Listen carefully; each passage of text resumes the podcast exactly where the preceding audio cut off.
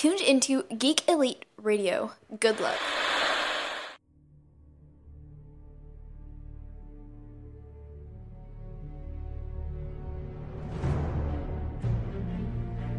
The future comes, and now my watch begins. It shall not end until my death. I shall miss no game, withhold no news, report all rumors. I shall wear no jerseys and plead allegiance to no side. I shall live and die on my webpage. I am the word in the darkness. I am the watcher of the TV. I am the megaphone that informs the realms of geek. I pledge my hands and name to the Geeks Watch, for the geeks and all the geeks to come.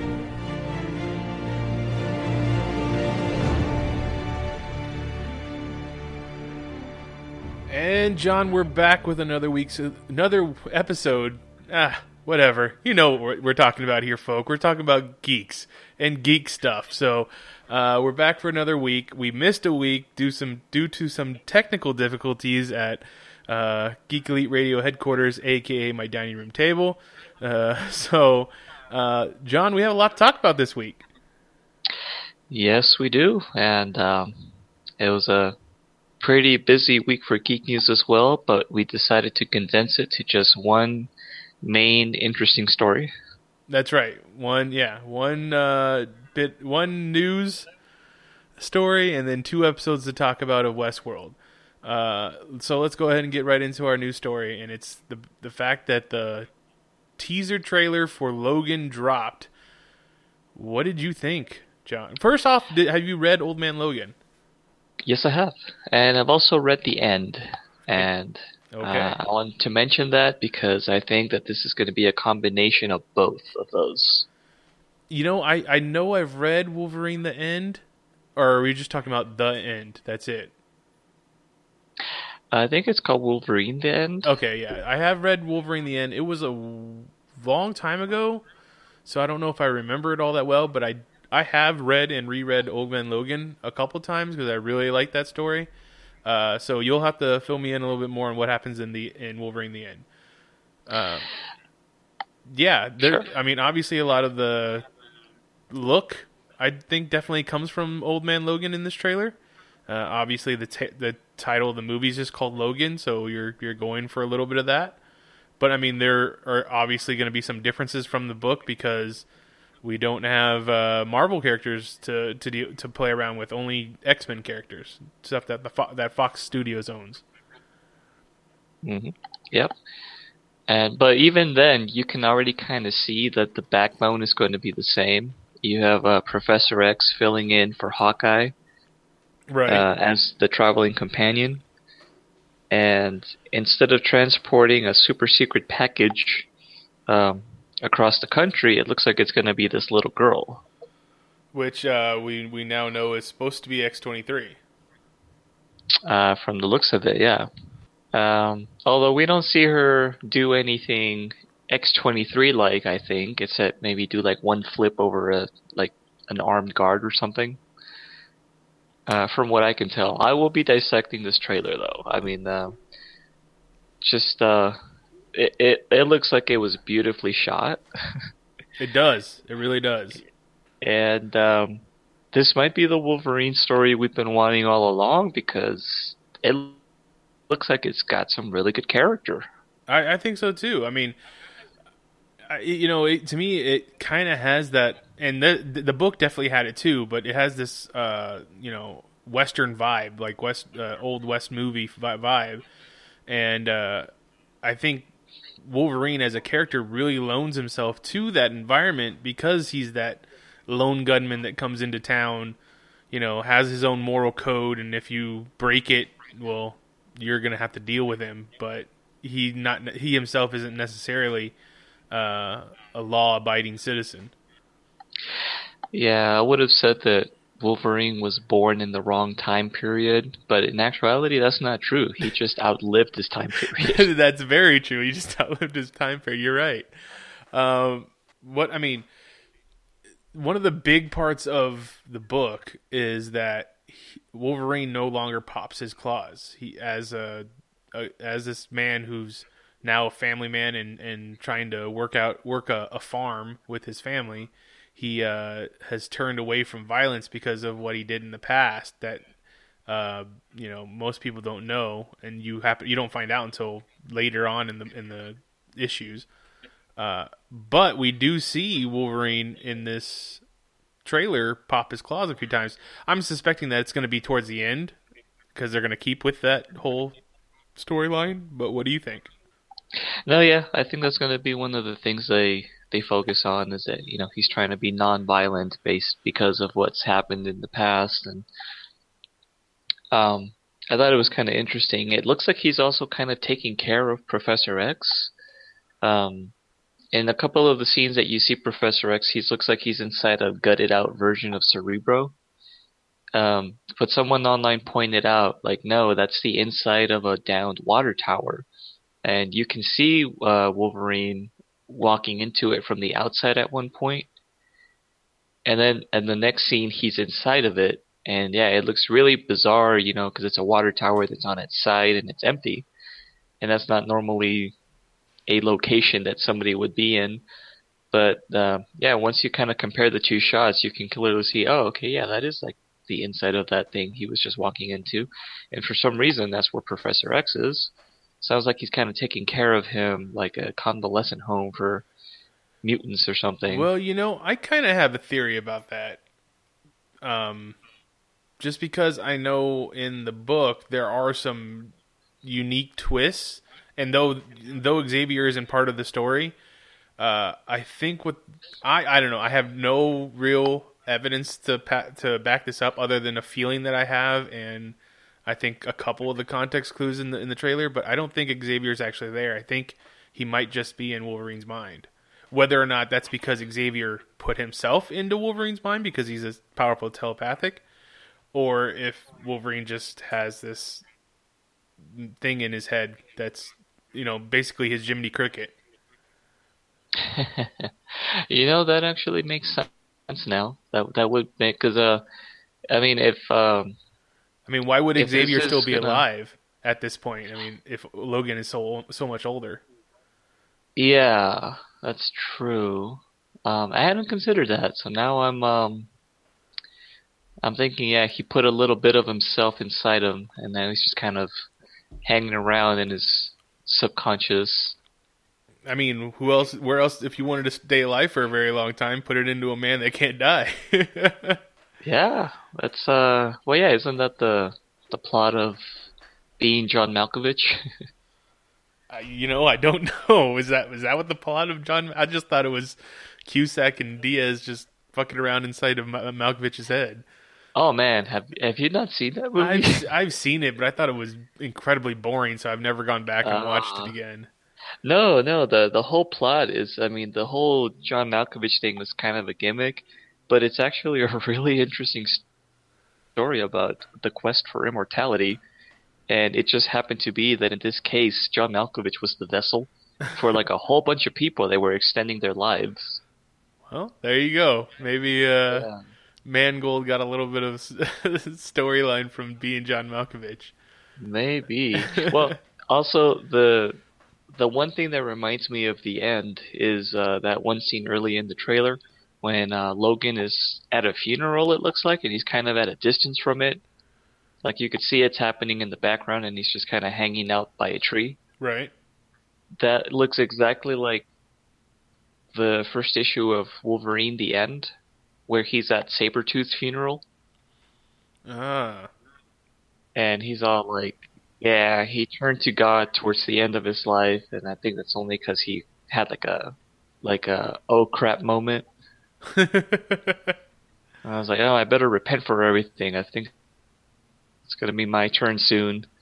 It's interesting yeah. that in both the end and Old Man Logan, he comes to a position where he needs to s- stay away from violence and, and repent for the ways he, the like his old ways. Yeah, and you can definitely tell that this Logan is shell shocked. He's got scars that aren't healing, and his hands are shaking. You know, I didn't even think about that. I didn't even think because you do see in the trailer where he has scars, and I, and I didn't even think about the fact that he should those should heal. Why are they there? maybe he's just that old. His uh, healing factor ain't what it used to be, which I think is also one of the things they cover in one or two of the books. That his wounds just he still heals, but it's not what it used to be. It's like his body's definitely slowing down. All right, that's uh, that's that's pretty good. Um, there there was something else that I wanted to bring up. Oh, uh, so with the whole maybe bringing up uh, the fact that eh, there's a little bit of Wolverine the end in this. Do you think that the main baddie, because in the book, in the Old Man Logan book, it was Red Skull, and we know they can't use Red Skull, but do you think it might be John Howlett Jr.? Because I know that's who ended up being the bout, bad one, the baddie in Wolverine the End, right? His older brother. Yeah, his older brother. That was basically the Blofeld of the Wolverine universe. right. It was the the uh, what was it? The uh, architect of all his pain, or some ridiculous thing like that. Right. he was behind the scenes of every bad thing that ever happened to Logan. um, um, no, I don't think that's gonna be the exact way that they go with it. Um, simply because that would just be too weird and out of nowhere. Like I hated that that was the point of the the end, which is why I'm kind of glad that they did Old Man Logan as a way of retconning it. um, I think it's gonna be it's still gonna be something genetic. I think. I mean, I I don't know for a fact that this is where they're going with the movie, but in Old Man Logan, um, as you know, the mutants were basically dying out. You know, they make a reference to say that, uh, oh, mutants came and went, and it was re- in the end, it was no big thing. Like, it was just a blip in the evolutionary scale or something. Right. Um, so it could be that there aren't as many mutants now. Like, they just aren't uh, uh, as many of them around anymore. Like, they're dying out. Okay. And um, whoever it is that's after X23 is trying to make more X23s, I guess, because because she's she's a clone herself. Is that right? In the comic books, yes, she is a clone of uh, Wolverine and the female scientist that created her. Okay. So it's kind of So- like their biological daughter. Uh, obviously, she uh, she ends up having his uh, mutant sense powers, uh, her his uh, bone claws, and healing factor. Uh, eventually, they do give her the metal grafted to. I think they only graft the metal to her her claws. They don't. Th- I don't think they actually go with the whole skeleton and uh, she has the two claws that are above her hand and the one claw in her foot instead of three claws that come out of her hands. Yeah, the Foot Claw looks a little silly. You- you- I, I can I I I'm okay with it. I didn't I didn't think it was. I mean I think the explanation they gave was that her hands were obviously smaller than Wolver or than Logan's, so you know, it, and plus it was tactical to put a claw on her foot because they have her doing a lot more gymnastics because she was created to be an assassin. So it's like, hey, we we don't have enough room for the third claw. I was like, oh, stick it on her foot. yeah, you know what the Foot Claw reminds me of though? what's that? Uh, tarantula. Tarantula. Yeah. What's that? I don't know. Like if, a I don't know if that's a real character from the Marvel universe or something that I just remember seeing in the recesses of my mind in Twisted Toy Fair Theater. but it's basically like a Mexican Spider-Man. Uh, yeah, Black Tarantula. I think that that's an actual uh character in the Spider-Man Yeah. universe, but I don't. I, I didn't know that he had a claw in his foot. Yeah, you don't remember his pointy shoes? I don't. I think you have to say it like Speedy Gonzalez, like my pointy shoes. Uh, anyway, yeah, so that's what that reminds me of. Now, well, one more thing that I have to say about the trailer, besides it looking really badass, especially in the red band, where you can actually see some of the uh, why it's getting a rated R, uh, you know, Rating. this time around. right. Um, there seems to be someone else that attacks Wolverine with claws, um, and they look like they're adamantium claws as well.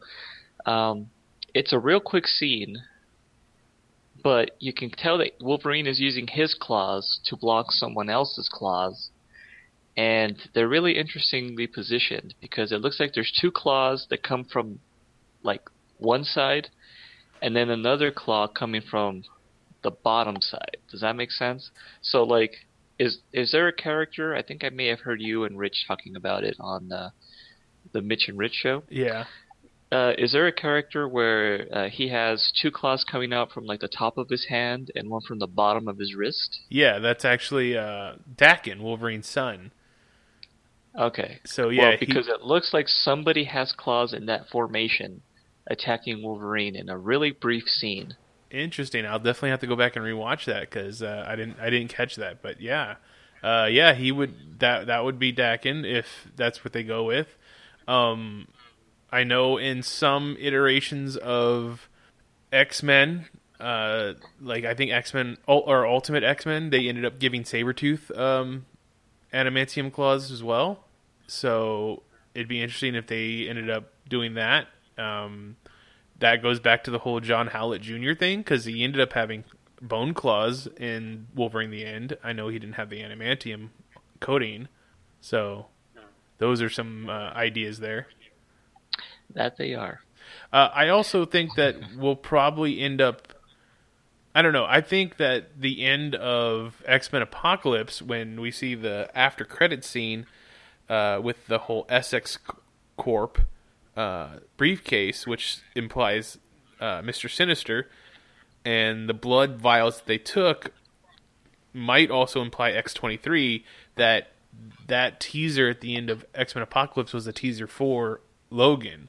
So we would have X twenty three and maybe uh, Mister Sinister is the big baddie, and he wants his creation back. Yeah, that could be. I figured they were gonna go more for like a Madelyne Pryor thing or something, but yeah, I guess so. Did okay? That's a good question because I, I when I watched it and it went by quickly. Did was uh, Janssen Famke in the in the trailer for for Logan? I did not notice her. Um, See, it might it might have just been my eyes playing a trick on me, but I thought I saw, uh, or I'm sorry, her name's Famke Janssen, not the other way around. Uh, I thought I saw Jean Grey in there, but when you bring up Madelyne Pryor, who is a clone of Jean Grey, you know she could be playing Madelyne Pryor. Interesting. Uh, I'm gonna have to look it up on IMDb later and see if she's in it, because I mean she was in the Wolverine, so I don't see why she wouldn't make one last hurrah appearance in there. That's true. That's very uh, true. Although a real quick perusal of IMDb isn't showing her. That doesn't necessarily mean she won't be there, though. But I'm also very yeah, curious at who the guy, the blonde guy uh, with the metal robotic hand is. Oh yeah, I thought it was Malfoy for a second, but I was like, no, it can't be him. He's on air on uh, Flash right now. It does kind of look like Malfoy or uh, what I forget what his real name is. Oh, Tom Felton. Um, yes, but I, I don't know if it's if it is him or not. But it kind of looks like the the. Have you watched Narcos? It looks like the one um, DEA agent guy. Uh, it looks like his name is Boyd Holbrook. Which and, I think uh, that might be the same guy. Yeah, that is him, Narcos. I haven't seen Narcos, but that is apparently the same dude. Good to know. All right. Uh, anything else you want to say about this trailer? Uh, you see him very briefly, but Stephen Merchant is also in this movie as uh, Caliban. So we have a different person playing Caliban. Yes, we do. Oh. And uh, it was just released on Twitter today, I believe. Of like in the trailer, you see him completely covered up, head to toe, because he's albino. Um, but it, on Twitter, it was just released. Uh, actually released a picture of what he's going to look like, and he's completely bald, albino, and still six foot twelve or whatever he is. So, yeah, yeah Stephen Merchant is a tall dude. uh, interesting, yeah, because I mean, especially since we just had a Caliban in, in X Men Apocalypse, which I'm pretty sure it wasn't Stephen Merchant. Yeah, yeah. So it looks interesting that they're going with that one. But uh, like you were saying, you know, with this being a Fox property and not having access to the rest of the Old Man Logan characters, you gotta throw in somebody in there, you know. fill in the spots. Yeah, yeah. You know, when I first saw that character that was dressed up head to toe or covered up head to toe, I just assumed it was uh, Xavier because the obvious bald head. But uh, good to know that it's not. No, yeah, it looks like it's uh, Stephen Merchant. He looks super creepy, by the way. Out that picture. Uh, yeah, so that's all I got. I'm for the first time really excited for a Wolverine movie. Yeah, it definitely looks like it's going to be better than uh, X Men Origins Wolverine. And though I didn't, I didn't have any real problems with the Wolverine. It just wasn't enough. I guess would be the good question or the good uh, answer. But yeah, this one looks great. Uh, yeah, I think it was just the lack of a of a proper villain. The Silver Samurai was just kind of weak. Yeah, it, yeah. The the Silver Samurai story was kind of weak. Um, Yeah. and yeah, we you know this is they're gonna end the what 17, 18 if you in- include uh, um, filming uh, time of Hugh Jackman as uh, Wolverine. So yeah, that's almost two decades being one character, and he's really dedicated himself to being that character. So it's pretty awesome, and I think he's going to be going out on a high note. Can't wait to see the Yeah. movie. And I can't wait till uh, he's uh, in his 60s and they're doing an X Men time travel movie and they he makes a cameo and everybody just loses their shit. You know, I, I I'm gonna be. I, know he said this is the last time he's gonna play Wolverine, but I would be upset if he didn't show up in a Deadpool movie at least once, like just for a cameo. Especially since him and Ryan Reynolds seem to have a very like good like relationship with each other. Yeah, I mean, definitely. I, I I can't see this being his last appearance ever. His sure, his last movie, sure, but uh, you know he'll probably have a, a cameo somewhere where all he has to do is sit at a bar and chomp on a cigar and tell the person to fuck off or something. Right, he doesn't- he doesn't That need would to- be more than enough. yeah, he doesn't need to do his uh, crazy, insane workout regimen for that kind of scene. Yeah.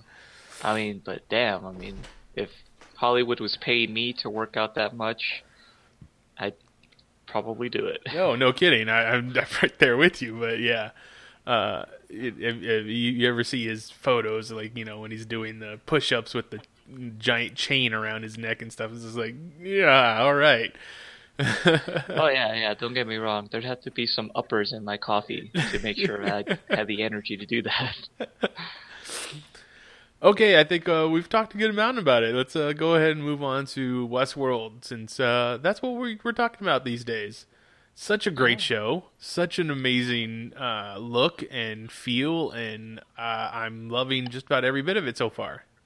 Yeah, sci-fi and westerns just go together like chocolate and peanut butter. Uh, I would I would say that the most people would disagree with you when you come to Cowboys and Aliens, but I liked it. I thought it was a good movie. Oh, I thought it was great. Yeah, it was it was a fun movie. Yeah, exactly. But uh, apparently, the box office didn't agree with us. So, Well, I mean, I like John Carter too, so I'm in the minority there. I'm sure. yes, but uh, see, yeah, because I didn't like John Carter, but I did like the Lone Ranger, which I know I'm in the more minority of.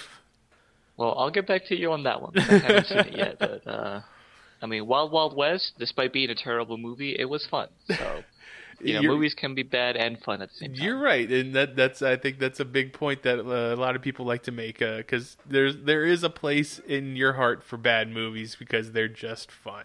I mean, one of my favorites is No Retreat, No Surrender. You can sit there and watch a white kid in Seattle get trained by get trained in karate by the ghost of Bruce Lee.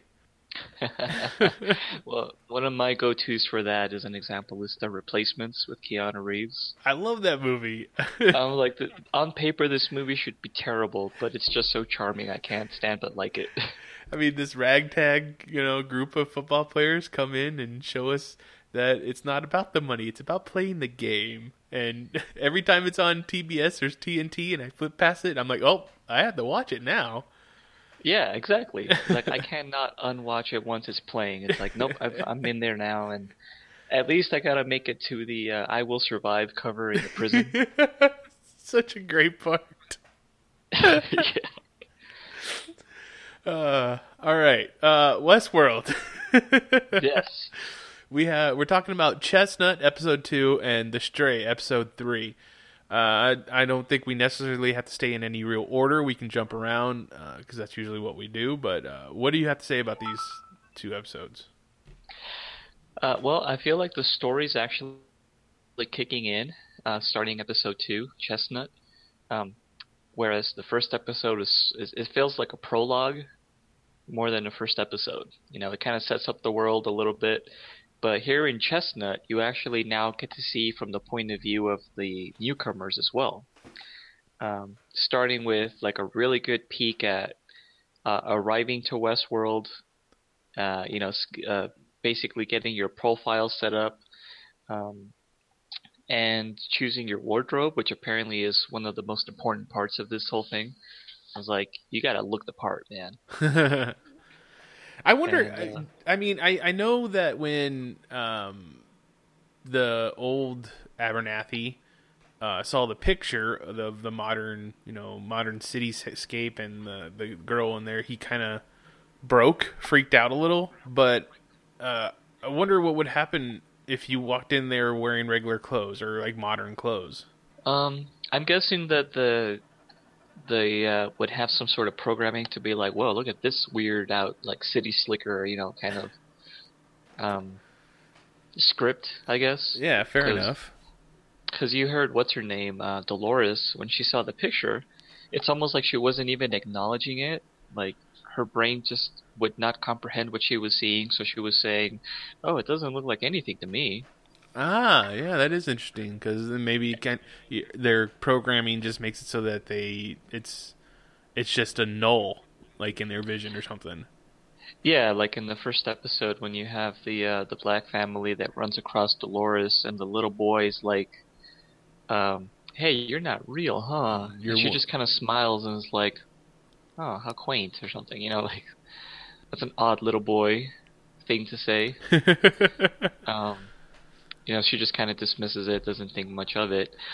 But we'll come back to that because there may be more to her than we realize so far. right. And um, Well, I also think yeah. it's interesting because uh, obviously the programmers um, have certain words that they say to have them slip in and out of being their programming. I guess, um, especially like they say. What is- I think uh, Jeffrey Wright's character says, uh, anal- analytics or an- analyze or something like that, and then analysis, diagnostic, yeah, different things. yeah. So uh, you know, if they see they hear those words, I wonder if it's they hear those words from a certain person or if they just hear those words. Like, if what if a newcomer just walks in and you know, acts, for some reason says he's talking to his buddy and he says, you know, uh, I ran I, before we left. I ran a diagnostic, and then would that have the per, the host kind of you know go into diagnostic mode? That's a good point. I think it's. I don't think it's um, what do you call it? Uh, like voice recognition of like the specific people saying them. I think it's just the word combinations. So yeah, you're right. If somebody's having a conversation and one of the hosts happens to overhear it, and they they say, you know, by some weird coincidence, a deep and dreamless slumber, that host will just like shut down Right. and um, I think that's why they chose that specific phrase because it's probably not one that's very common. Cor- But yeah, if it's a single word like analysis or um, one of the other ones that uh, the character says, yeah, it probably would trigger something. Yeah, I, Um, I, think that's interesting. I, I wonder if that's going to play up with uh, whatever uh, Ed Harris, the you know the the Man in Black. Did they give him a name in this yet? Uh, Man in Black so far, no. But we'll come back to that because that's what one of the biggest theories I've come across on Reddit is, and it's pretty mind blowing if it's true. Yeah, I mean, if he were to get you know some of these uh, word combinations, uh, I think it would be interesting for his journey that we've seen so far. And I, I can only imagine what the theory is that that uh, you're you you you've you've seen on Reddit. So I can't wait till we get to that part. Uh, I do like I do want to say this before we get going further is that I think that it's it's I just want to say that it's it's awesome because a lot of times I'm sitting there at the very beginning of the episode and something happens and I want to uh, I'm like, well, what about why, why does this happen? And then somewhere in the episode, it it basically gets answered because at the beginning of episode two, there's uh, is when um, I think Thandie Newton and uh, Marsden, James Marsden, are talking to each other, or maybe it's it's Thandie Newton and the other hooker.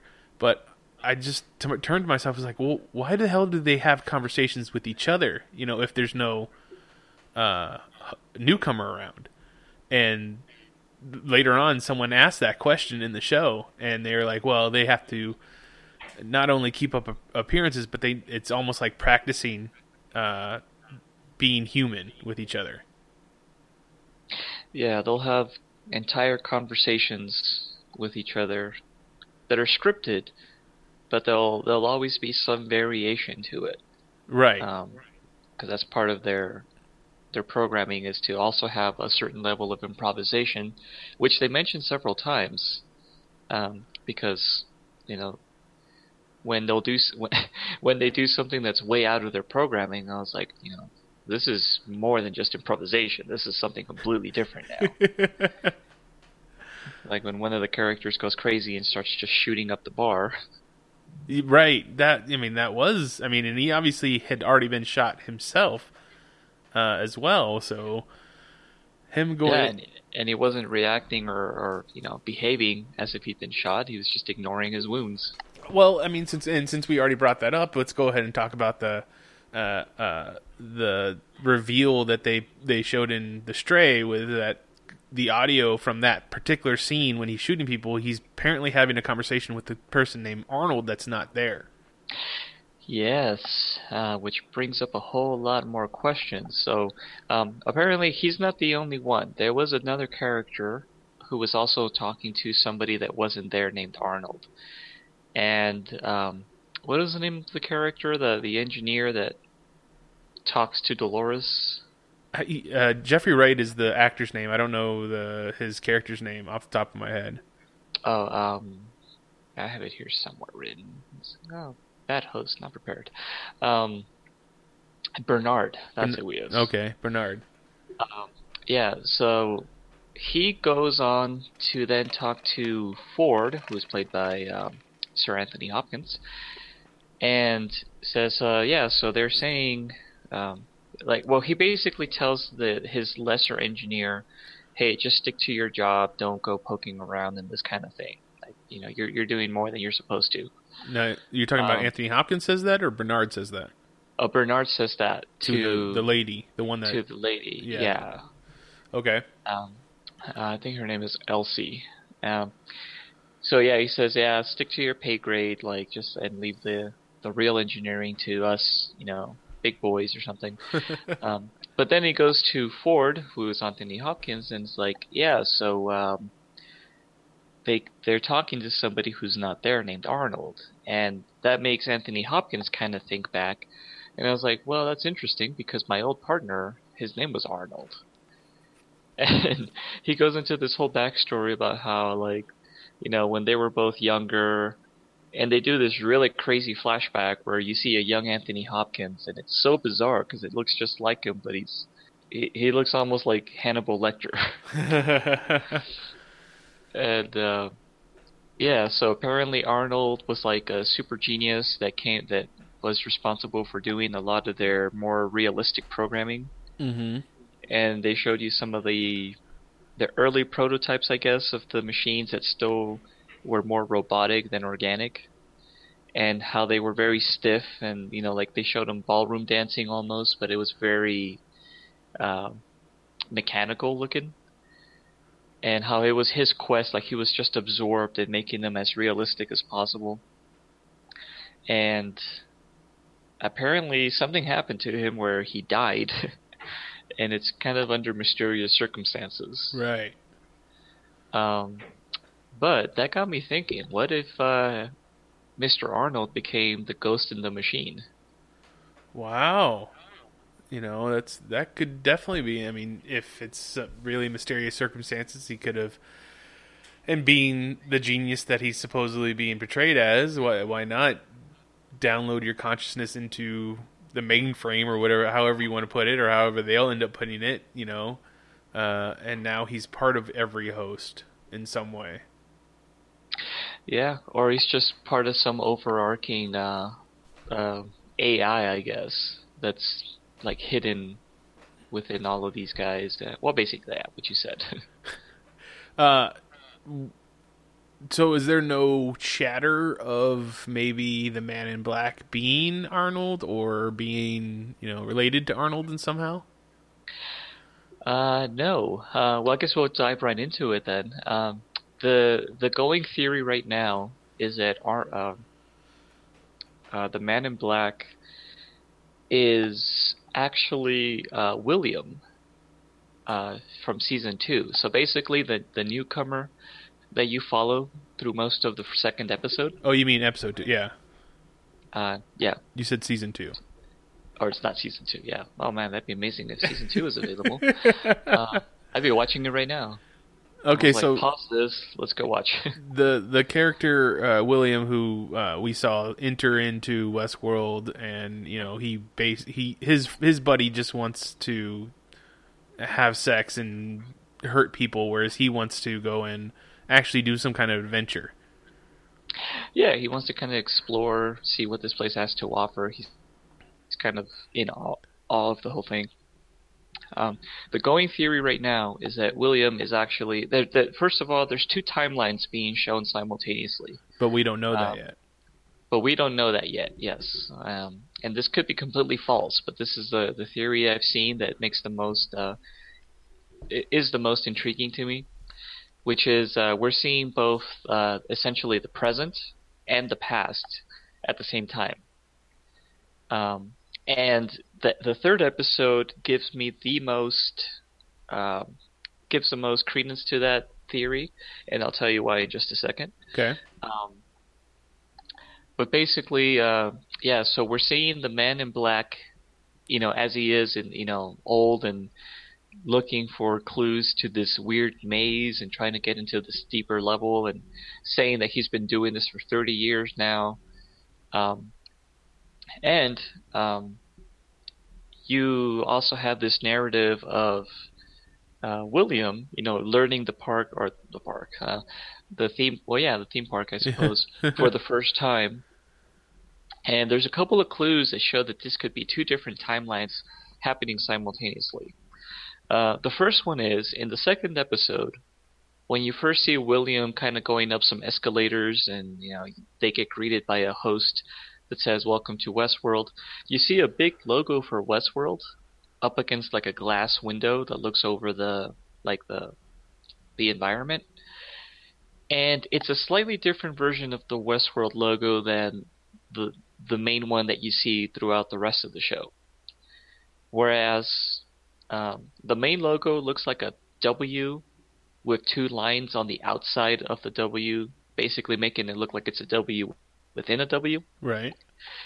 um, you see a slightly different version where it's almost two W's side by side, and one of them is white and the other one is gray.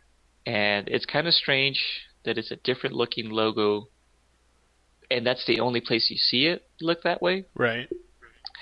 Which somebody was saying this could be like a, it, it looks slightly more retro, which is interesting because the whole premise of the show takes place in the future, but there's a slightly less future and a more, you know, you know what I mean. Yeah, no, I, I get what you're saying, and, and I mean, obviously, this, uh, you know, show could lean that way because the only constants are the host, and obviously, the host wouldn't age because they're robots. Right. I think Yeah, the only uh, wrench that might be in there is that is like characters like Bernard and and Anthony Hopkins and uh, you know the other people that work behind the scenes. Well, those guys would be in the the future timeline. The present the, timeline. The present, I guess. Yeah. Right. Um, pretty much everything that you're seeing that involves the Man in Black or any of the crew uh, is the present timeline. Um, you've yet to see William interact with anybody um, from the the present timeline.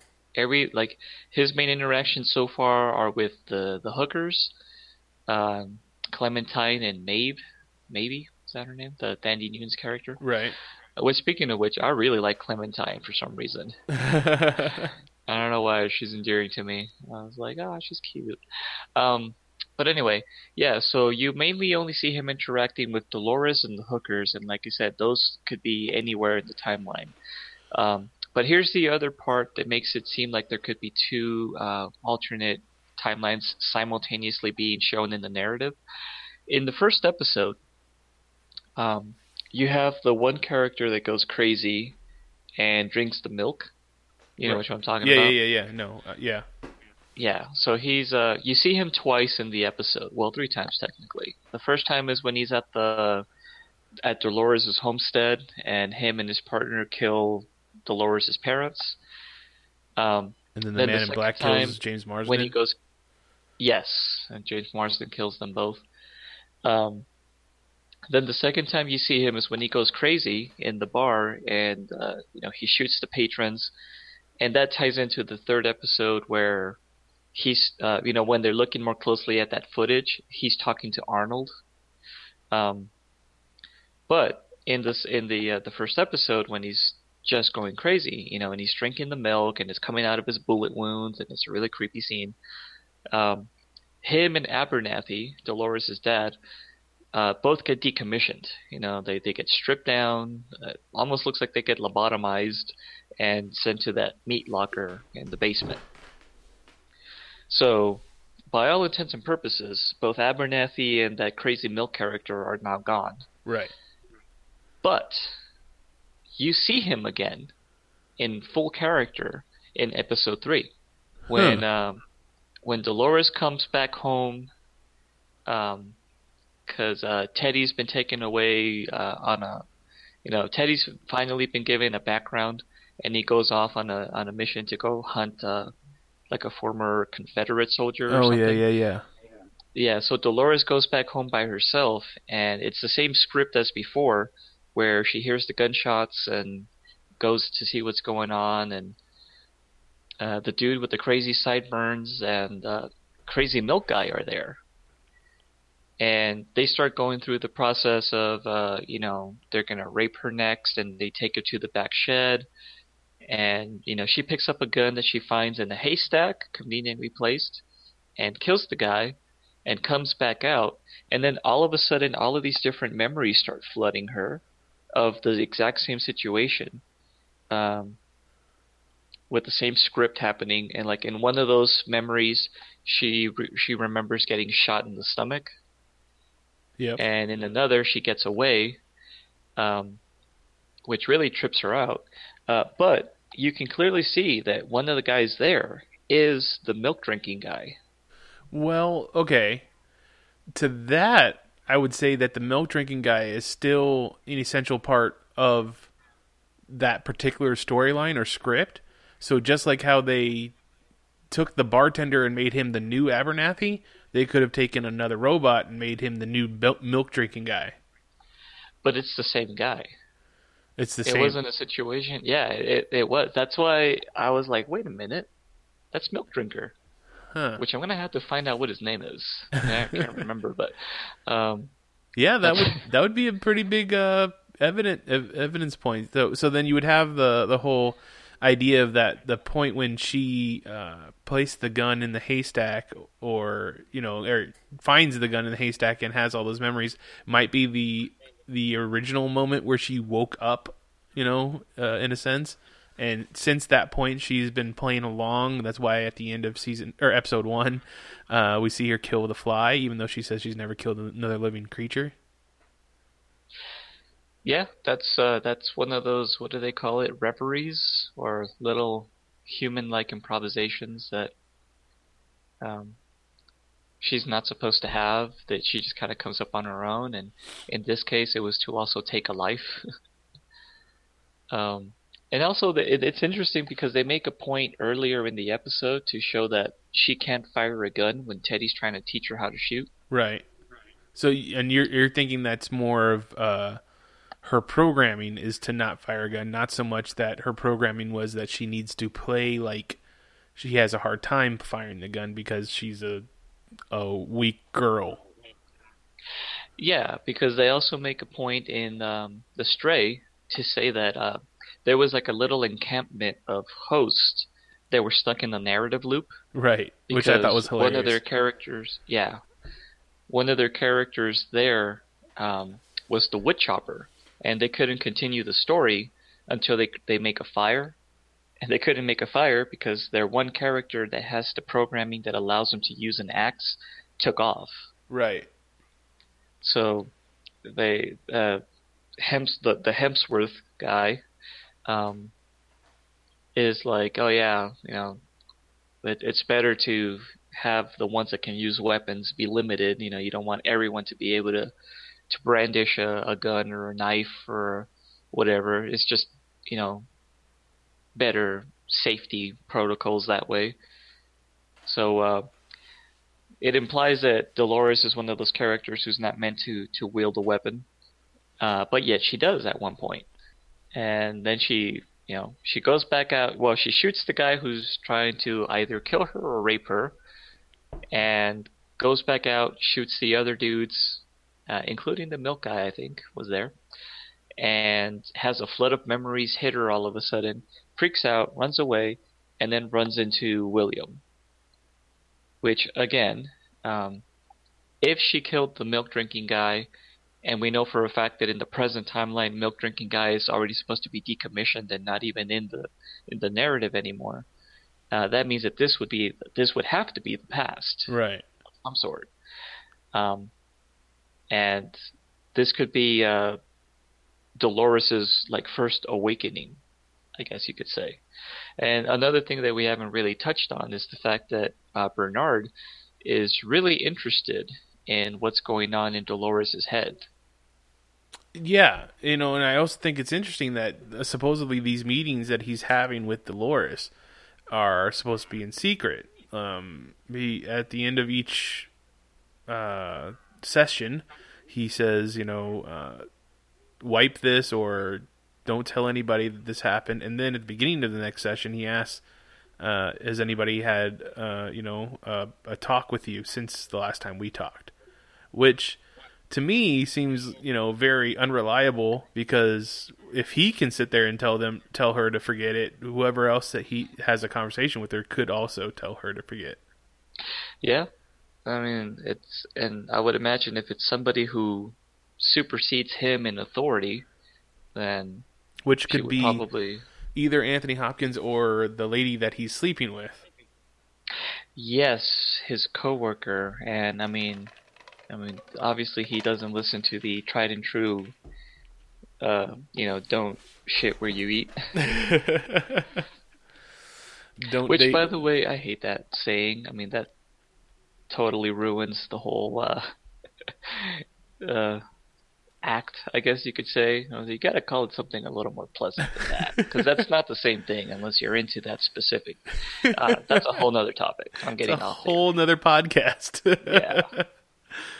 Uh, yeah, no, I mean, obviously he has uh, some type of agenda. I mean, he he's constantly questioning Anthony Hopkins' character, and Anthony Hopkins' character's kind of, you know, I mean, he's obviously being very standoffish and private and mysterious for whatever reason, and he he doesn't he wants to know more, and then he. I don't know if he's trying to figure out what's going on with uh, the other host by going through Dolores, or if he's just got an obsession with, with Dolores. Yeah, they haven't really pointed out why he's so interested in her specifically. Because um, she doesn't seem to have to exhibit the same level of improvisation as some of the other characters do. Even though she has, uh, you know, like in the narrative sense, Right. um, you know, he he definitely was kind of fawning over Clementine's uh, little quirk that she picked up, where she brushes her lip. Right. The whole Um, remembering uh, something from the past. Right. Update. And and yeah, and Dolores hasn't really shown that to them, I don't think, or they haven't caught it really. But he seems to be really interested in her specifically. and, and I don't think that's really been said why yet.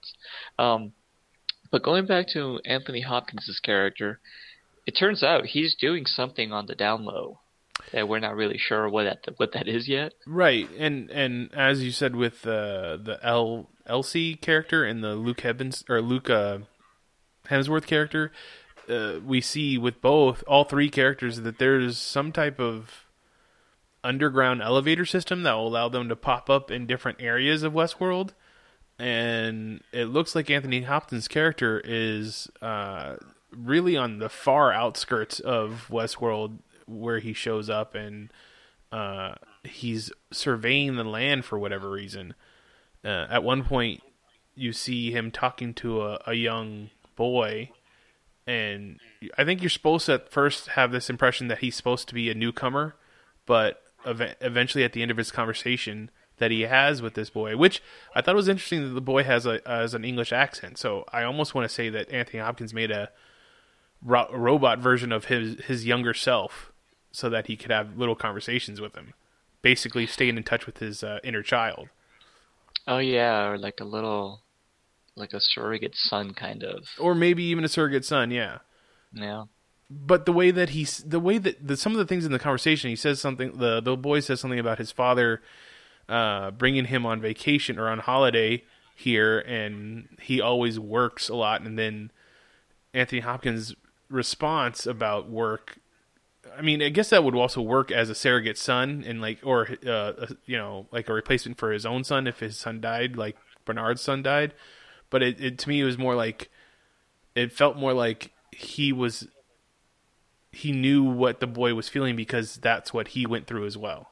You know what I mean? Mm-hmm. Yeah, that could be it, or he could just want, like, uh, maybe he just wants to experience that feeling of wonder that children have. Maybe.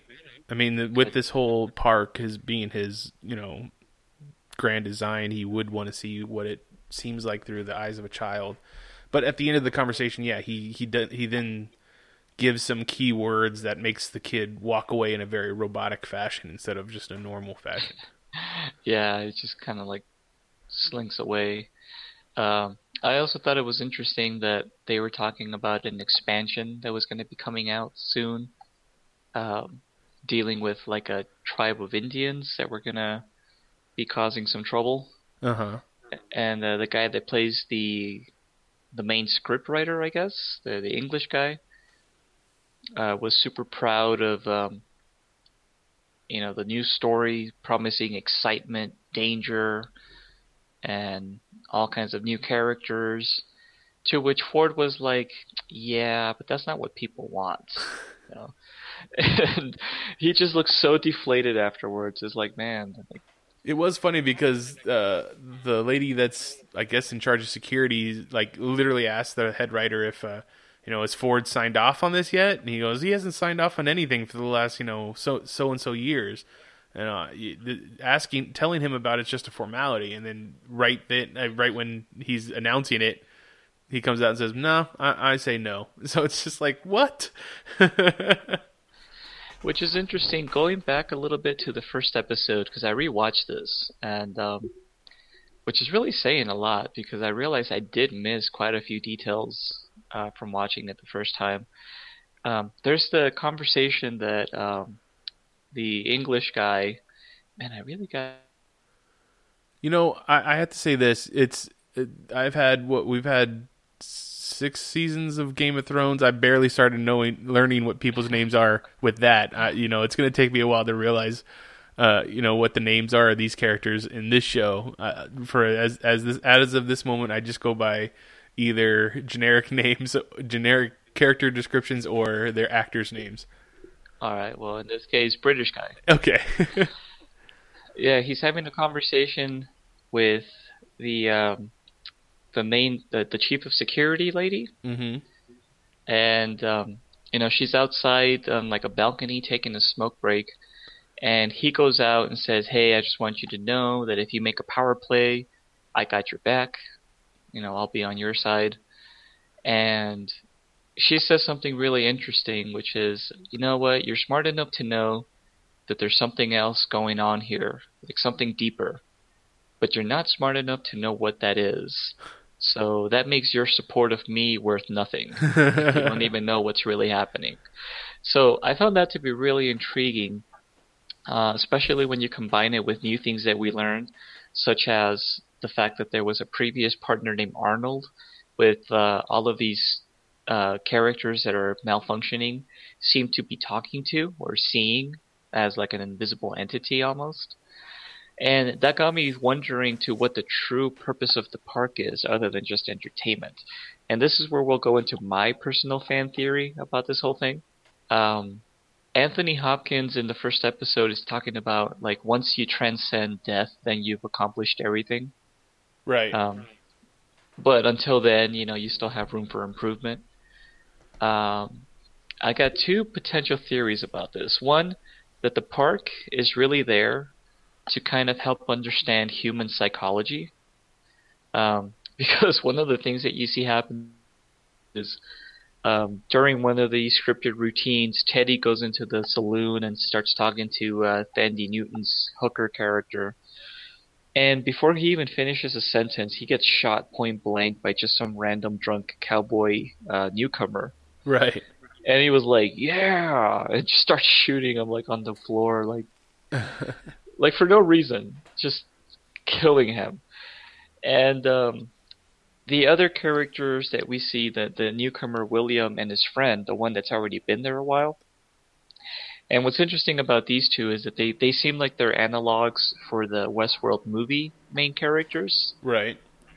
Um, basically, it seems like, you know, the, the William, like we were saying, you know, just kind of wants to explore and, you know, see what this place has to offer. Whereas his other character is like, no, don't waste your time with that. That's going to take you on like a pointless, um, Treasure you know, like hunt. treasure hunt or Yeah. something. You know, it's like we got to go do the real stuff over here. And um, when this this character's uh, host comes by saying, "Hey, young man, you look like you'd like to, uh, you know, come on an adventure." William's friend says, uh, "I said no, thank you," and like stabs him in the hand to make him go away. And William's just like, "Whoa, man, where'd that come from?" See, that got me thinking that this is the kind of place where they actually study your behavior. You know, like you're told you can do anything, nothing is off limits to the host, to the point where you can even rape them, which is pretty messed up in and of itself. Um, but if you can do that, you know, then the only thing stopping you from doing that is if you're just not that kind of person. But if you're the kind of person that deep down inside wants to do that, then this is the place where you can, and you will. You know, I think they're kind of studying human behavior for some strange reason that hasn't been fully revealed yet. But, um, like I don't know, maybe they're doing some kind of weeding out process. It's like, okay, this is the kind of person we don't want for like our future arc of humanity or something.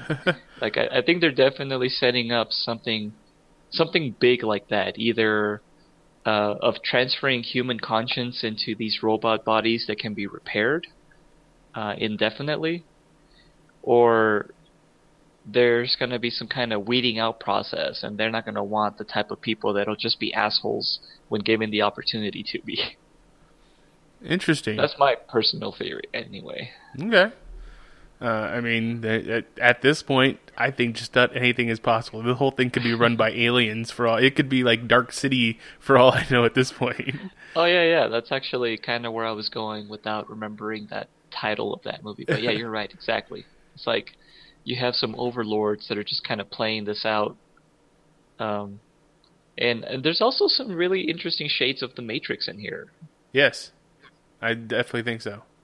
Yeah, there's like, uh, you know, let's put these humans in here, and if you think about it, it actually would follow a very popular, um, commercialistic, commercial capitalistic model of making you pay for your for your own psychoanalysis. yeah, I was thinking the exact same thing because most of these people think that they're going on a vacation, and uh, in actuality, they'd be paying for someone to study them, you know, kind of thing, which would be kind of which is the best business model. a, a cool little uh, kick there at the end. I think uh, something that I want to get back to um, was the because we were about to talk about it, but I think we we stri- we tangent off. But uh, with Anthony Hopkins' character or Ford's character or the character of Ford and his plan on the download, because at the very end of the Stray is when he shows Bernard this new land or something like that. But I don't know. I, I really didn't get what the hell was going on at that point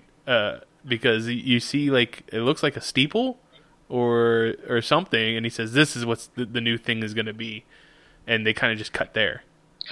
Yeah, um, that left me basically just wondering what the hell that they're they're going to with this one. Um, uh, but it got me thinking: what if he's going to try to introduce uh, some sort of religious fervor to the to the narrative? And um, this is just my own personal theory there as well. That um, I mean, it's obvious that in in a weird way he sees himself as like the god of this place, even if he doesn't use that terminology.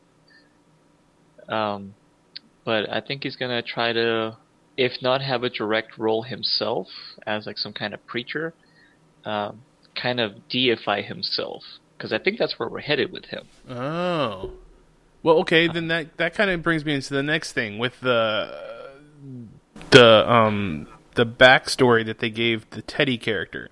Uh, this whole hatred that he has of this former Confederate officer that now is terrorizing the the frontier uh, by you know having a, a band of followers that he has that they all wear bones of the people that they've killed and uh, basically very cult like and we see Teddy gets surrounded by them and then he starts to shoot them but it doesn't it doesn't work just like as if they were uh, newcomers instead of hosts Yeah, that um, I wasn't clear if those were the same Indians from the the uh, the expansion that was supposed to be going on. That the the English guy was all proud about. right Um, they didn't look the same. They were wearing masks. yeah they were wearing masks and cloaks and stuff Yeah, and they yeah they didn't react to getting shot. And um, so that that leaves a couple of interesting questions. I mean, based on the logic of the show, that would mean that these are newcomers that are pretending to be Indian, I guess. and they're they're they're basically put like throwing in their own narrative now, or like maybe they're just a group of people that went nuts and you know think they're in a real place now. So I was kind of wondering if they would ever introduce that thing, like you'd have a a host that goes rogue and not a host, uh, a newcomer that goes rogue and kind of like the Man in Black is currently doing, you know, trying to to bring their own narrative to this place, except that this is a group of people.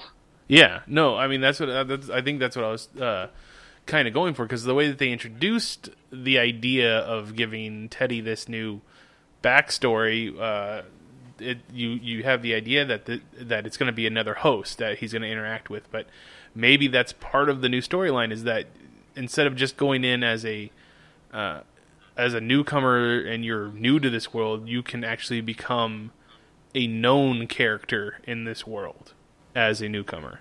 You know what I mean? Mm-hmm. Um, which you know, kind of also brings up the whole uh, Man in Black storyline with when he, at the beginning of episode two when he is, uh, you know, uh, he has Clifton Collins Jr.'s character, uh, the guy that was being being hung, and uh, the other guy he says the other guy pointed him in your in his direction said you can help me find the the maze or whatever like that uh, the the system analyst people are like oh there's something going on over here. What, uh, what should we do with him? And they're like oh him? He gets to do whatever he wants to do you know kind of thing. Yeah, yeah, they were mentioning that. Um, it's like, hey, this guy already wiped out an entire village of uh, of desperados or something, and it was like, leave him, he can do whatever he wants, um, which is interesting. Um, but uh, another interesting thing is that yeah, when he takes Clifton Collins Jr.'s character uh, to like his home village or something, Right. because I guess he plays like a Mexican character. Mm-hmm. Um, yeah, takes him to his little village, kills all of the his cousins, I guess. Um, and you know, kills his wife, is threatening his daughter. Um, the daughter then goes off script, kind of robotically, and says, uh, you know, the maze is not meant for you. And even Clifton Collins' character is like, uh, what? Doesn't understand what exactly is going on. Yeah. Yeah, and I was I found that to be kind of weird because I wasn't sure if if that was the uh, because they were observing this obviously, you know, because they were saying, oh yeah, he could do whatever he wants. Um, but then they don't show from the behind the scenes, uh, you know, look anymore.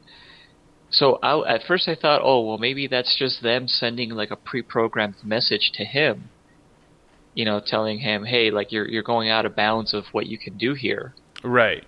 If that was something much deeper than that. Well, like see, that- didn't even have anything to do with it. I, I think now that you brought up in earlier in the podcast of this whole uh, Arnold character being a ghost in the machine, I think that's what it, it could be. oh, Like he's putting his consciousness in the forefront of that little girl to be like, okay, here, here's the piece of the clue that you need because I don't want you to keep doing this. so maybe the maze, the center of the maze, is where Arnold is located.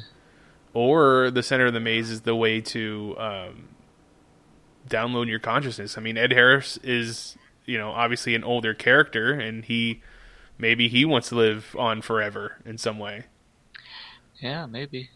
Maybe he's like, this is the way I want to live out the rest of existence till the the sun burns out. Yeah. So Actually, that's another thing we haven't even considered. Like we haven't even thought of the possibility that all of this could be happening in outer space somewhere. like it's like an Elysium uh, version of the Old West. Well, uh, you're right. I didn't. I didn't even. I didn't even think about that. However, um, you know, we have.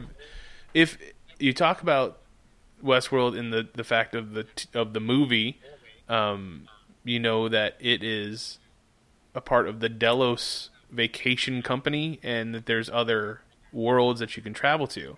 And in this, as a TV show, they have yet to uh, imply even or say that you know there are other worlds that people can vacation on but there was in that scene where the i think the people the people behind the scenes are talking about the the man in black there in the background on the wall you can see a delos logo there so Oh, really? yeah You- oh, I missed that one. it's uh it, it i mean it might imply that there are other worlds that can be traveled to or you know You something know else that would play. make sense because it is called West World, whereas in the movie, it was just more like Westland.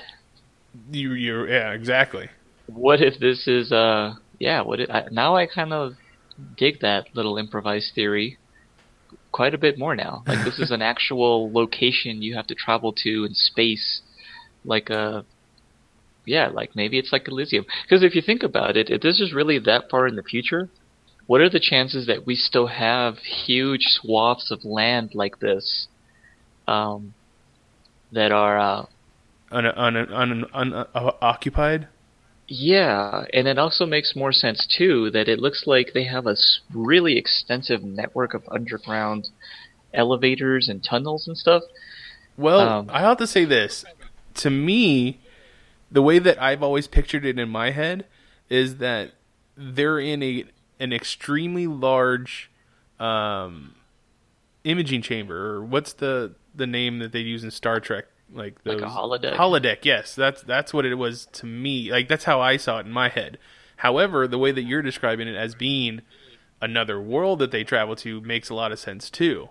Yeah, I mean, if you think about it, it would probably be easier to just build Westworld from the ground up rather than to have to do all. No, then again, okay, now I'm going to shoot my own theory down because in the preview for the next episode, you see one of those giant like Earth moving machines, and um, kind of like the one that Ghost Rider uses in Ghost Rider 2. it's got like that giant saw that just carves up the land.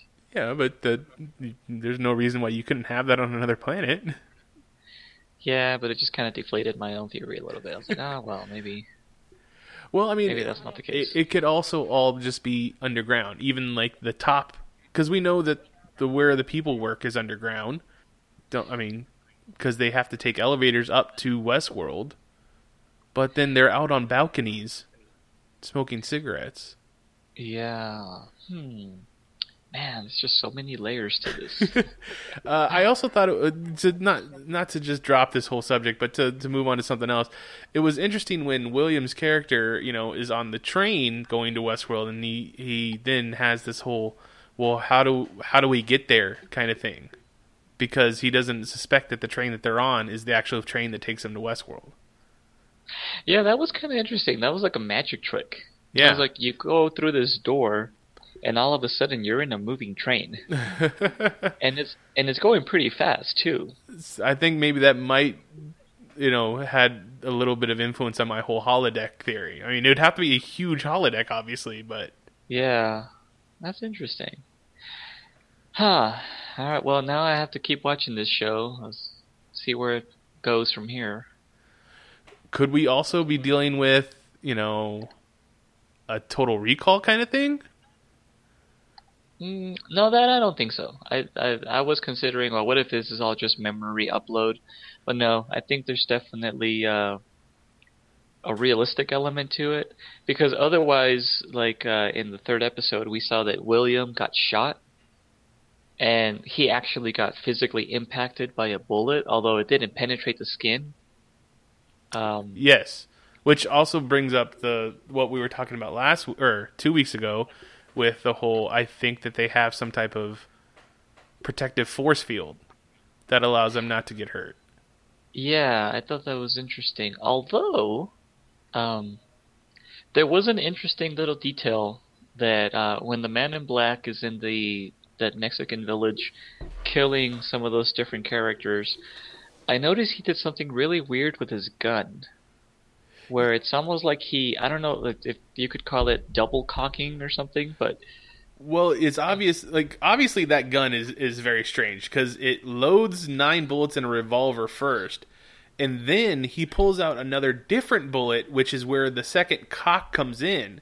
So it somehow fires two types of bullets as a revolver. Interesting. Yeah. Yeah. and you could tell that that's not the your common type of gun um, that's being used there. But what does it mean? uh, that's very that's very interesting. Um, so, and just for a little bit of a a fun question, so as we established, this is supposed to be a uh, uh, theme park, right? Yeah. So when you go on Splash Mountain and you know you come down the one really deep steep fall, they take a picture of you.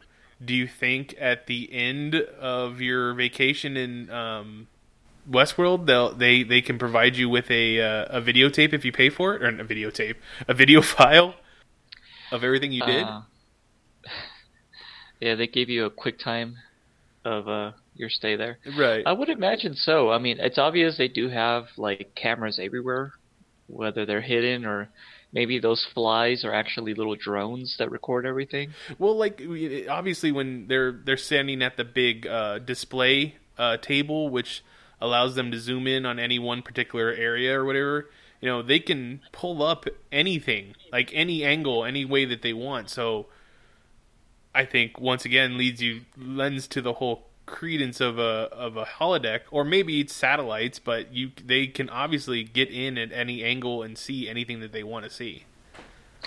Yeah, I would say maybe for like a premium, like if if you get the deluxe package, you also get like an edited movie of your shenanigans. Which you know, for some people it might be, uh, you know, damning evidence, and some for other people would just be really good uh, memories to have.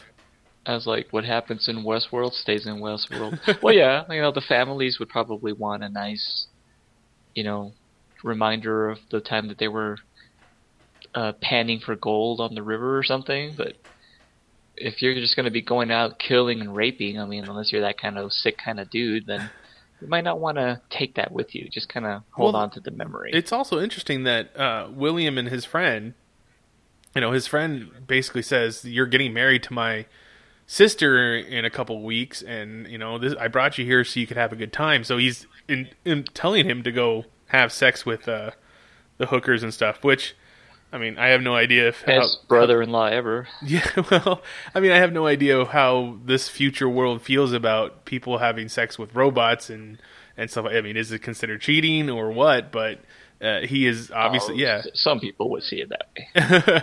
uh, That's, that's just no doubt. that's just the the human nature of it, right? Yeah, Uh. yeah. I mean, there's some people. Well, you know, that, that, yeah, that's a whole other podcast. That's a whole nother podcast altogether. but but yes, yes. Some people undoubtedly would see it as a bad thing, no matter what.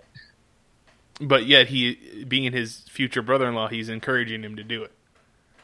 Although that does remind me of one of the best episodes of Futurama, with uh Lucy the Liu. the, the robosexuals. Oh, that's right. Uh, yeah. Um, I mean, obviously, we've only just barely scratched the surface of these episodes. I am going to definitely go back and rewatch the first three episodes because uh, from, just from your theory that you picked up from Reddit, and then the theory that we've kind of come up with right now. I would love to see some of this, some of these things, uh, these clues and these uh, evidence. You know, yeah, there's definitely there's definitely a lot going on here, and um, one of the things I remember reading about similar to this um, was that James Marsden, uh, Cyclops, to all you X Men fans, um, which by the way, such a wasted character in those movies, but that's another podcast. That's Um, Uh, yeah, he made a mention in an interview that they have a they have the full five or six seasons planned out already. So there is an overarching plot. It's not like they're making it up on the spot like they did with Lost. Um, so they are working towards something. Um, what exactly that is, we don't know yet. But I mean, they are definitely laying the seeds here for all kinds of information that will pay off at a later time and uh, like I mean, even like what we're just saying now, like we're piecing together some really interesting theories. Um, I'm now going to have to go back and see if we can find clues about where exactly Westworld takes place, geographically speaking. Um, because now I seriously think it actually takes place in outer space. I think it's a satellite or some kind of Elysium-style ring world. And you're right, there could be if if Delos is in fact a company uh, in this thing, and we know that Delos had different themes as well. It stands to logic that there's other worlds. There's a future world out there. There's a medieval world. Uh, what was the other one? Roman Uh, world. Rome, Rome world. Yeah. Yeah. So I, I, I, I can't wait to find out. And I, I imagine if that's a thing, that might be like an end of the season kind of reveal, too. yeah, I was like, this is just the beginning. Bernard, you know, cock, cocks shotgun, looks up at the sky, and you see the other ones there. Um, anything else in particular that you want to bring up about these episodes as we wrap up? Uh, yeah, another thing that was kind of interesting in the third episode in the Stray, you have uh, you have Leslie and uh, Luke Hemsworth going after the that one that kind of ran off to the hills, and uh, they noticed that um, he has a pre-programmed hobby to do wood carvings, Right. but he started stargazing and carving constellations. I don't know if they were different constellations, but the one that they focus on was Orion. I thought all of them were Orion because to me it looked like all all the depictions were Orion. They all have the same pattern. But Um, she she does say something about Ursa Major, which would be uh, the Big Dipper, right? I believe so. Yeah, So Big Bear. Um, yeah, I didn't catch that, so I'm gonna have to probably rewatch it as well. But yeah, so that one went completely crazy. Uh, got himself caught in a little gorge or ravine. I don't know what you call that, crevice. Um, in a hole between rocks, basically. Yeah. and uh, he 127 manages hours to- himself. Yeah, he manages to wake himself up even though they put him in sleep mode, and uh, The same way that Thandie Newton's character woke herself up. Oh, which we didn't cover, by the way. Yeah, that's another thing too. Is that they they're they're starting to subconsciously rebel against their programming. I guess like uh, they show a scene prior to Thandie Newton's wake up. Uh, she's having a conversation with uh, Dolores, and Dolores is telling her about like when she has nightmares to count backwards from three or something like that, and that that kind of helps her deal with it. So Thandie Newton is having a, a nightmare of a previous life where she was attacked by Indians, I guess. Right. Um, which is interesting because that nightmare ends with uh, the man in black coming in. And saving her. Um, was he saving her? I thought he was going to kill her because I thought he was brandishing his Bowie knife, similar to the way that Dolores has a flashback in the third episode as well. Well, see, I think that's uh, this. We know that the Man in Black has been to Westworld for a very long time, just by his own words. And Uh-huh. to me, I don't think it. He would have been. He would have done bad things the whole time. I guess. I mean, without without lack of a better word. Uh, I think that he would have tried to be the the good guy at first, and then you know after doing that for so long, he decided, well, let's try the other side. So I think that you know he came over and he saves her, but maybe that's just me, you know, the way I interpret things. Well, you're the optimist in the group here. Um, yeah, so yeah, we didn't cover that, but Thandie Newton was basically dreaming, um, and she wakes herself up because she's having a nightmare, and she's in the middle of surgery. Like they're they're repairing her. They were saying something about how she had MRSA, and they're they're complaining about how like, oh man, these these guys need to learn better hygiene, to that effect. and um, so she wakes up. She's got a big gash in her stomach, and she brandishes the like a scalpel to basically get away. right. And first of all, I thought, well, why don't you guys just say the the shutdown code again? Make her go to sleep. They just kind of freak out, like, whoa, what's going on? She's not supposed to be awake, and she basically runs out of there. Um, goes into a different room and realizes like, oh, there's a bunch of bodies here. Hey, wait a minute, there's Teddy. I just saw him get shot earlier today.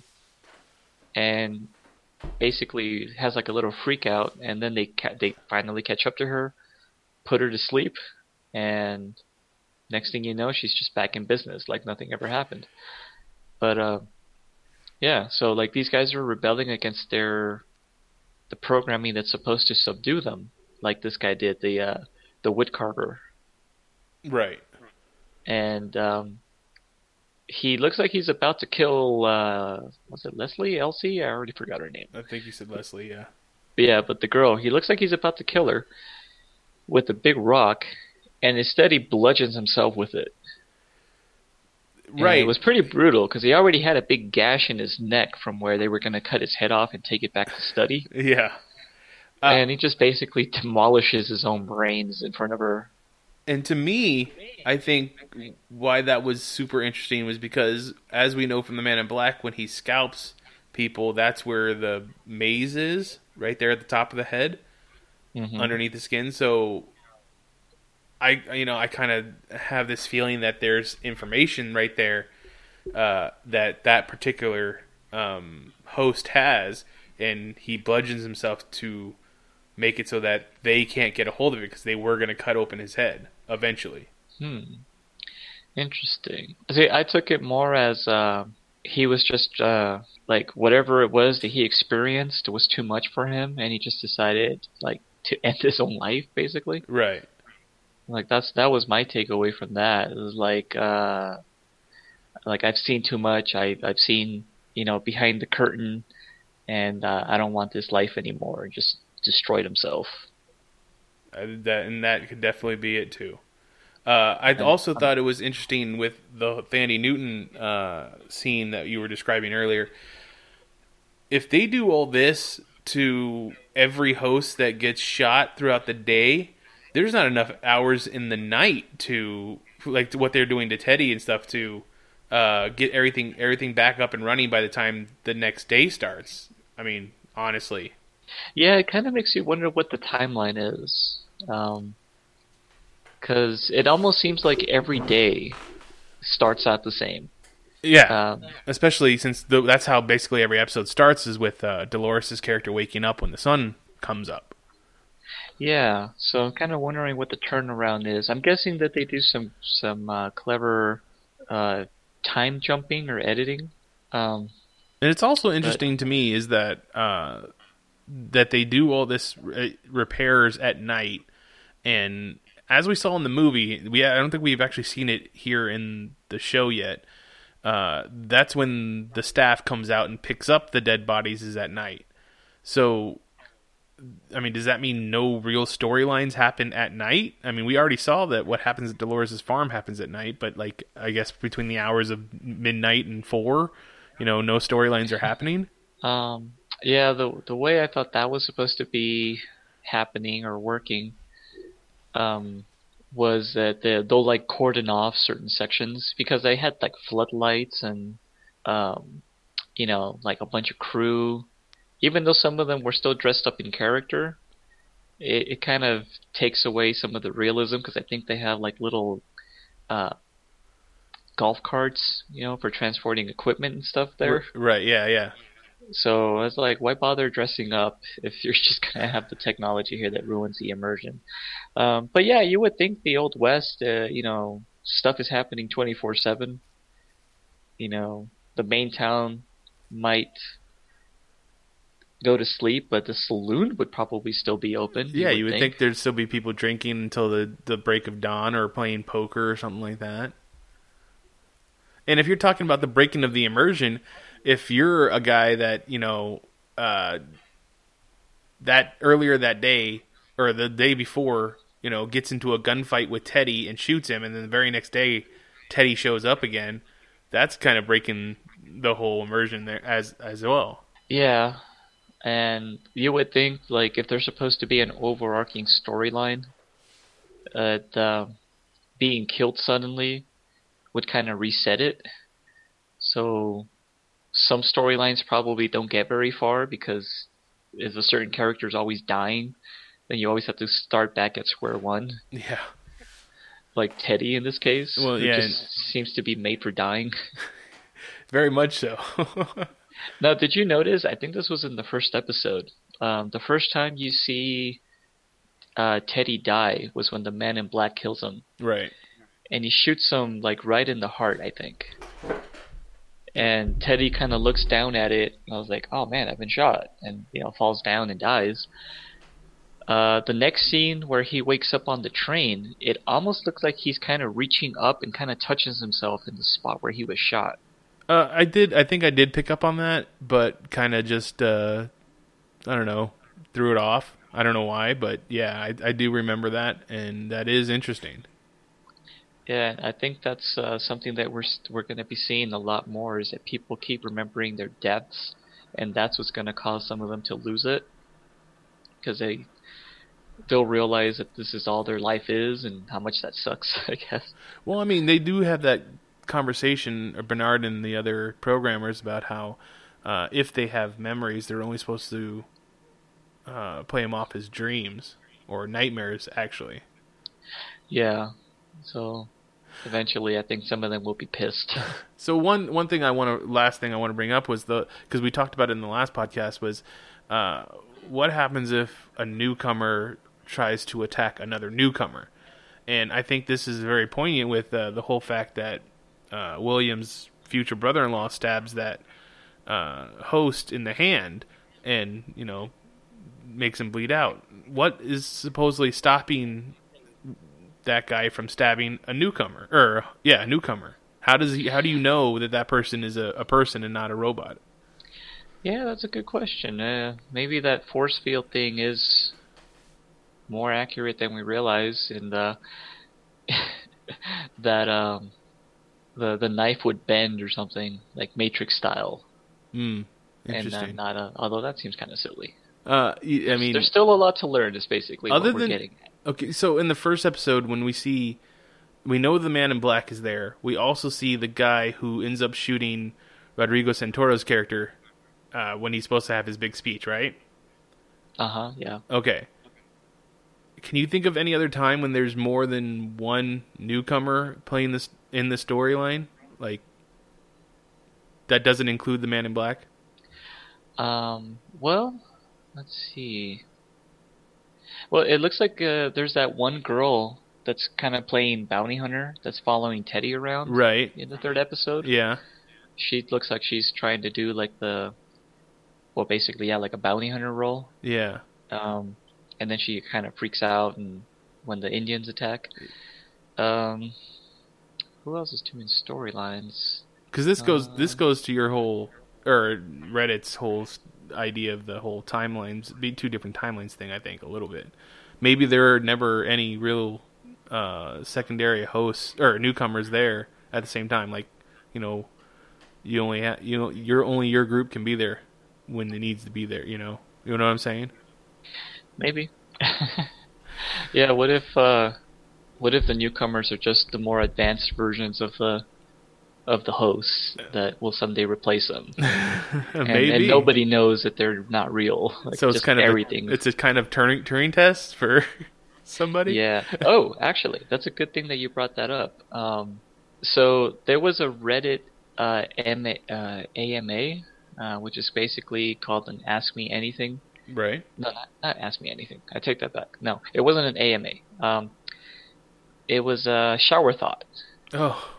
Um, that's a really interesting subreddit uh, where people just kind of post things that they think about while they're in the shower, and they're usually the same kind of thing that you would find on the Philosoraptor memes. Right. It's of, it's of an ex- existential state usually. Yes, yes. Um, so somebody posted a shower thought uh, saying, you know, I'm not afraid of a robot that can pass the Turing test. I'm afraid of a robot or an AI that purposely fails it. That's pretty and good. and Jonathan Nolan actually responded to it, and all he said was, "Boy, have we got a show for you." uh, all right. So- So that was pretty awesome there. Um, the, you reminded me of that, so thank you. awesome. I, I I like that. That's a, and I think that's a good place to end the episode on. Um, if listeners, do you have any theories? Do you have any other uh, pieces of evidence that you would like to uh, shout out at us or tell us about, or what have you seen? Wh- How are you enjoying the show?